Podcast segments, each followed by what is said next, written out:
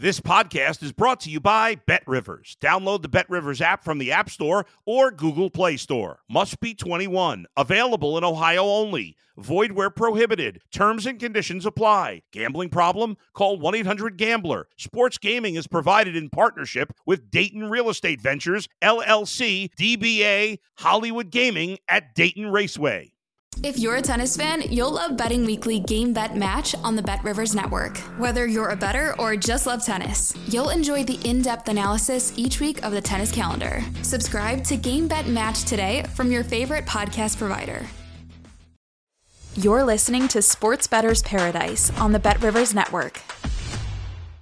Jimmy Ott here with Paul Stone as we talk a little college football. Paul's best bets of winning week last, uh, last week for Paul.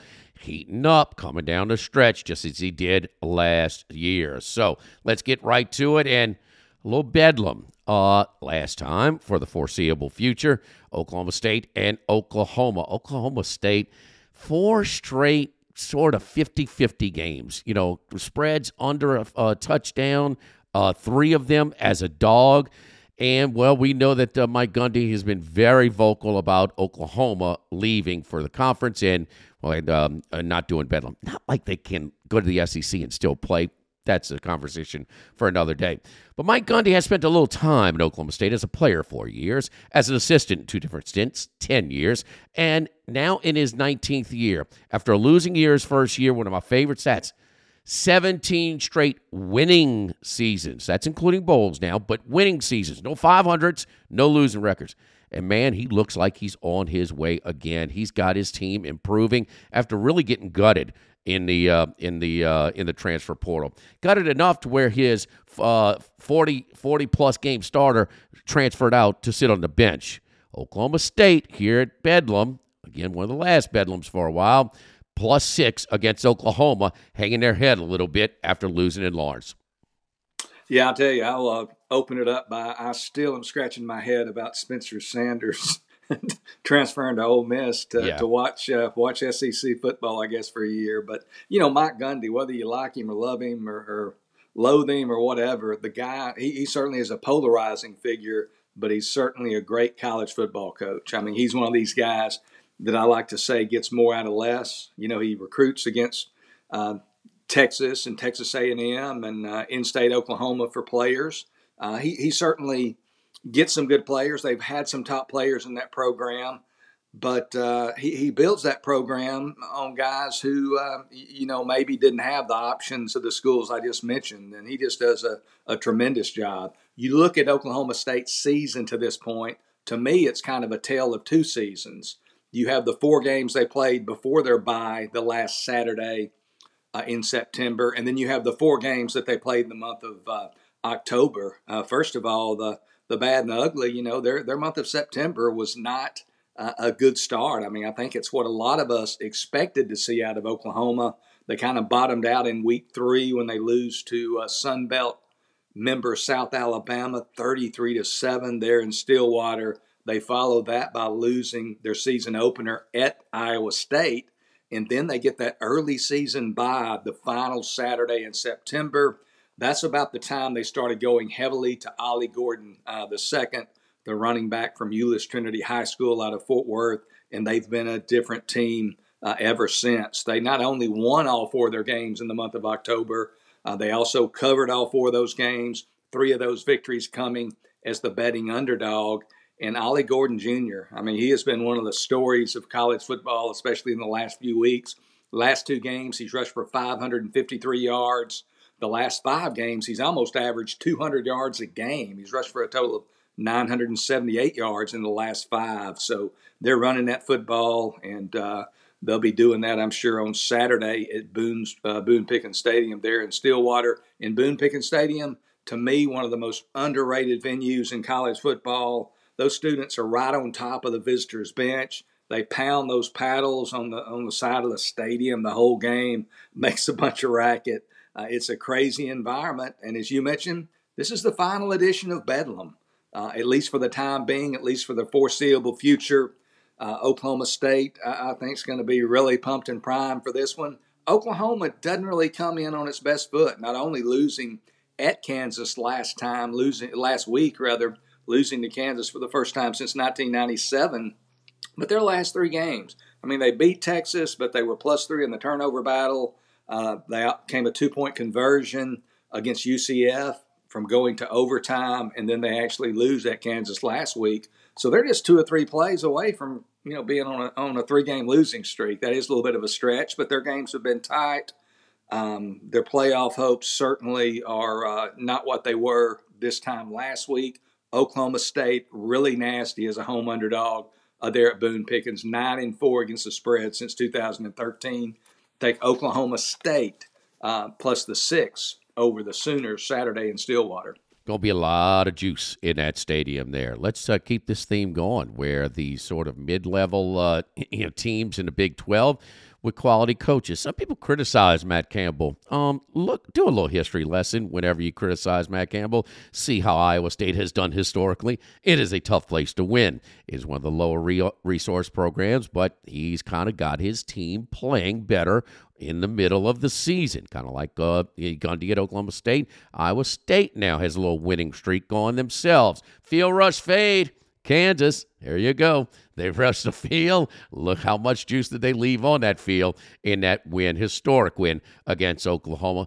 Uh, I mean, it, that was that was pretty fun. I mean, carrying the poles out the whole shebang. We're looking at the Cyclones here at home, minus two and a half, Paul. Yeah, I mean, this is the time of the year, and I think we've talked about it on this podcast, where, where teams, in my mind, start kind of running out of juice and they have high points and low points. Late October, early November, we see some crazy results. They've been practicing since around August 1st. They're just not going to have the same level of collective team psyche week in and week out. And Kansas is in such a difficult spot, not only physically, but even more so mentally. I mean, you mentioned it. They beat Oklahoma for the first time since 1997. They expend so much emotional uh, and physical energy in that victory. The fans rush the field, they tear the goalposts down, they take them outside the stadium, they dump them in Potter Lake.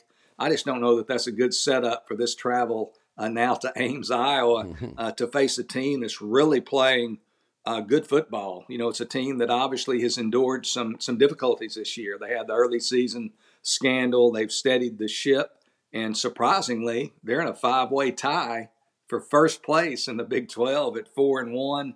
They've won three straight conference games, all by double digits. The redshirt freshman quarterback Rocco Becht really performing efficiently. Maybe not, you know, he's not in the Heisman Trophy conversation or anything like that, but he's getting the job done. And it's a relatively small sample size. But when I look at Kansas's road performance this year, they're really not the same team away from Lawrence, it doesn't appear. They lost at both Texas and Oklahoma State. Uh, no shame in that. But against Nevada early in the season, they only beat Nevada 31 24. Jalon Daniels actually played in that game. That game was tied at 24 with 10 minutes to go. So I don't think they're quite the same team uh, away from Lawrence, Lawrence, Kansas. I like Iowa State to win this game by at least a field goal, probably more. Iowa State minus two and a half over Kansas. Get extra value this football season with Bet River Squares. Went up to $10,000 in bonus money. Bet $10 in same game parlays on any game with the Squares icon to earn a square. Brought to you by our friends over at Bet River. Stay in the theme, stay in the Big 12. Again, another good coach. Got his team on the improve wasn't quite hitting on all cylinders early, especially that trip on Friday night to Stillwater where Howard threw three interceptions and they lost that game uh, as the betting favorite. Now they travel to Texas, kind of corrected some things, cleaned some things up, and they're kind of getting in their groove a little bit now. Texas with the backup quarterback. okay, they just outmanned, uh, you know, BYU. Texas is four and a half in Austin against Kansas State. Yeah, I mean, uh, Kansas State, you look at that quarterback situation. Will Howard feels a little heat. He sees Avery Johnson, the true freshman, a big time recruit, uh, kind of closing in on him. And Will Howard is up his game. So they have a really nice situation there at the quarterback position. Uh, does Kansas State going into the final uh, four or so games of the regular season? Looking at Texas, I mean, if a person didn't watch last Saturday's BYU Texas game uh, and just scan the the box score you know, the 35 6 win over BYU, you know, doesn't really cause reason for pause. But if you watch the game, uh, if you saw Maalik Murphy's performance, it wasn't just a horrible first performance. I mean, the guy has not played any significant college football, but I still have concerns about him. Uh, like a lot of uh, first time quarterbacks, taking care of the football is going to be a big issue. He made some bad decisions in the throwing game. He threw one interception. Uh, he lost one fumble. Um, so, you know, the ball handling issues are certainly uh, something to uh, keep an eye on as they play Kansas State in Austin on Saturday. I think he's going to be more comfortable uh, in his second start against Kansas State, but Kansas State's a better football team than BYU. So he's going to need to be better. Kansas State, as I mentioned, they've started to really hit their stride uh, with the two quarterback situation um, set up there of Will Howard and Avery Johnson really getting it done. They've won their last three games, have the Wildcats over Texas Tech, TCU, and Houston by an average of 32 points. So they're really uh, rolling. And in those three victories, I think very significant, they haven't committed a single turnover. So with the way Maalik Murphy being an inexperienced quarterback, ball handling issues, Kansas State really protecting the football, I think Kansas State, although it's difficult to handicap turnovers, I think uh, they have a higher probability of winning the turnover battle in Austin on Saturday than do the Longhorns. So I like that. Uh, I like that advantage there. And Texas, frankly, obviously going to be without Quinn Ewers for the second straight week. Seems like they kind of maybe peaked with that week two victory, a very impressive victory uh, at Alabama. They need to kind of catch their second wind here. They've had trouble defending running quarterbacks in the past. Uh, they've got two of them to defend on Saturday, and Will Howard and Avery Johnson. I like Kansas State plus four and a half over Texas. All right. Uh, Paul Stone going theme again with us. Remember those Pac 12 home dogs last week? Three of them? Well, we got three quality coaches, their teams in form as of late with uh, Oklahoma State, Iowa State, and Kansas State. Bama and LSU. Uh, kind of respected money coming in on Alabama. We saw some look ahead lines as about you know five to seven range. Opened up five most places, eh, five and a half or six occasional there. It's been bet down to three. That's where it is right now, pretty much everywhere, including at Bet Rivers. Should be a shootout. Uh, LSU number one total offense, no, offense, number one yards per play. Jayden Daniels having the best year out of any quarterback anywhere. Defense, though, different story. Triple digits uh, yards per play uh, in the uh, triple digits, and also down three, four, three uh, more DBs for this game, and an interior lineman as well. Jalen Milroe, look, yards per attempt number two in the country with all of these great quarterbacks, and he's been criticized and he's having to get it. But number two in yards per attempt in the country, Bama minus three, prime time again for this matchup. You know, I think obviously uh, they started uh, played the other two quarterbacks uh, early in the season against South Florida, and then gave the job back to uh, Jalen Milroe. And since then, I think they've really done an excellent job of, of just protecting him and, and throwing the ball in spots, and they're obviously not throwing the ball a whole lot, but they're being very effective when they do throw the ball. Uh, he hasn't uh, committed the turnovers that he did earlier, and he's really shown great improvement. Has Jalen Milroe? I look at this game. First of all, Alabama opened as a six-point favorite, as you mentioned uh, on Sunday morning there at Circa over LSU. Um, it's right where I had the number. I had it kind of went back and forth between five and a half and six. Uh, but since that game opened Sunday, you know, it's kind of been a, a one way avalanche of money uh, being bet on the Bayou Bengals, it seems. This line would suggest that the game would be pick on a neutral field. Uh, and while I absolutely love uh, Jayden Daniels, all that op- all those offensive weapons, you mentioned the statistics, the one of the top two or three offenses in the nation, without question. I just don't see this game being a pick on, on a neutral site. Uh, the Tigers are just too vulnerable on defense, and you mentioned the uh, specific vulnerabilities in the back of the defense, which wasn't a strength of the team beginning the season. Uh, certainly not the, the DBU that we've become accustomed there in Baton Rouge, and, and it's really been uh, a challenge for LSU to uh, defend passing teams. They give up eight yards per pass attempt uh, 250 yards a game passing. They rank just inside the top 100 in both those categories. You look at the three ranked opponents that LSU has faced this team this year, rather Florida State, Ole Miss, and Missouri. Those three teams have averaged 46.3 points, 576 yards a game against LSU. Alabama, not nearly as prolific on offense as those three, uh, but I think you get the picture. Again, uh, LSU certainly one of the, the nation's top two or three offenses, 44 points a game, 543 yards per game. But Alabama will be the toughest defense that LSU has uh, faced to date. Alabama also, I believe, has the advantage of having lost to LSU last year in Baton Rouge on the two point conversion pass from Daniels to Mason Taylor.